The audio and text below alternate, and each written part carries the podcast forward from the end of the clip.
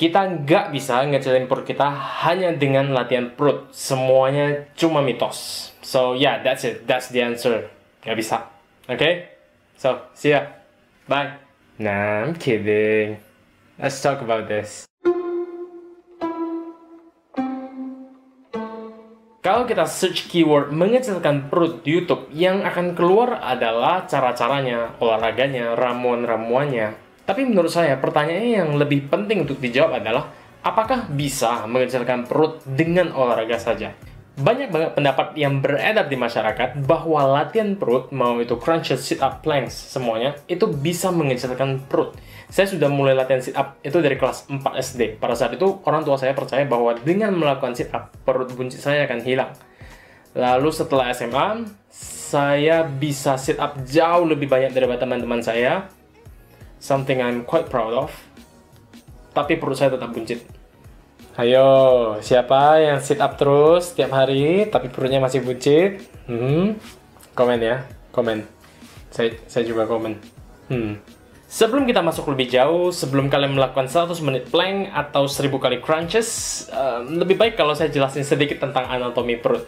So, here it is. Oke, jadi lapisan perut manusia itu dimulai dari kulit, lalu setelah itu lapisan lemak, lalu jaringan ikat, lalu otot perut, setelah itu ada satu jaringan ikat lagi, baru setelah itu sudah berhubungan dengan organ dalam kita, yaitu peritoneum dan juga usus.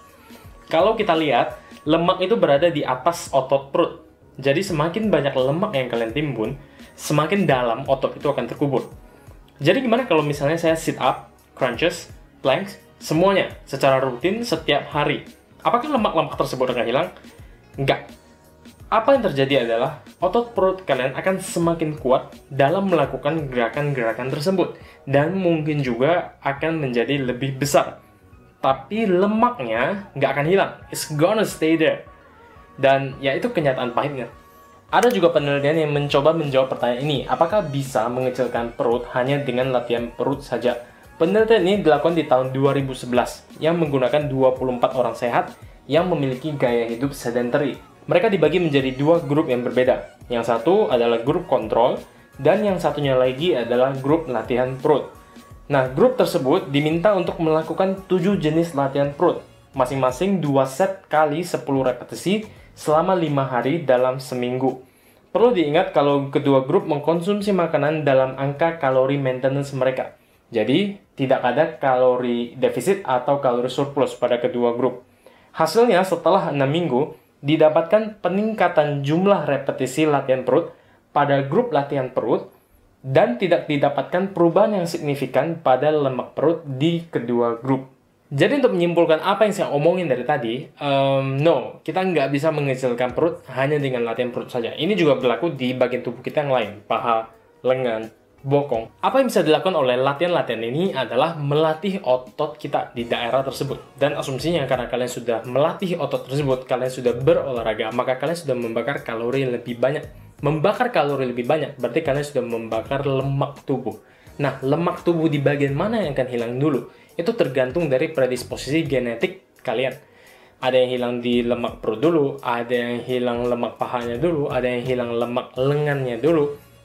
Beda-beda. Um, salah satu pertanyaan yang sering banget juga ditanyakan, bisa nggak ngecilin perut? Um, nggak, bisa. Tapi saya bisa bantu mengurangi lemak tubuh kalian. Lemak tubuh mana yang hilang dulu, kita nggak tahu.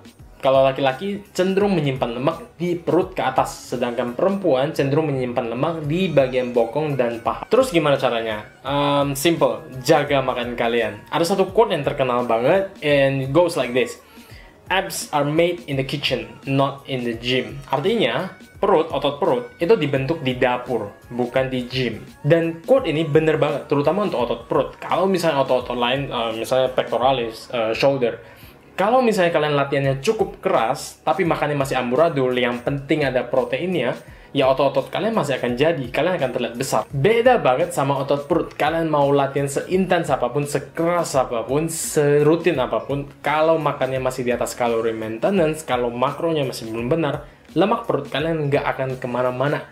dan six pack kalian nggak akan kelihatan. Selain kalori defisit, perhatikan kualitas makanan yang kalian makan. Kurangi makanan dengan kadar gula tinggi yang terlalu banyak diproses, fast foods, makanan dengan lemak trans tinggi, dan lain-lain. Ingat, saya nggak minta kalian untuk stop makanan-makanan tersebut sama sekali, tapi dikurangin. Dalam satu minggu, 70-80%nya makan makanan yang sehat, yang kalian tahu bahannya apa aja. Whole food, sayur-sayuran, buah-buahan.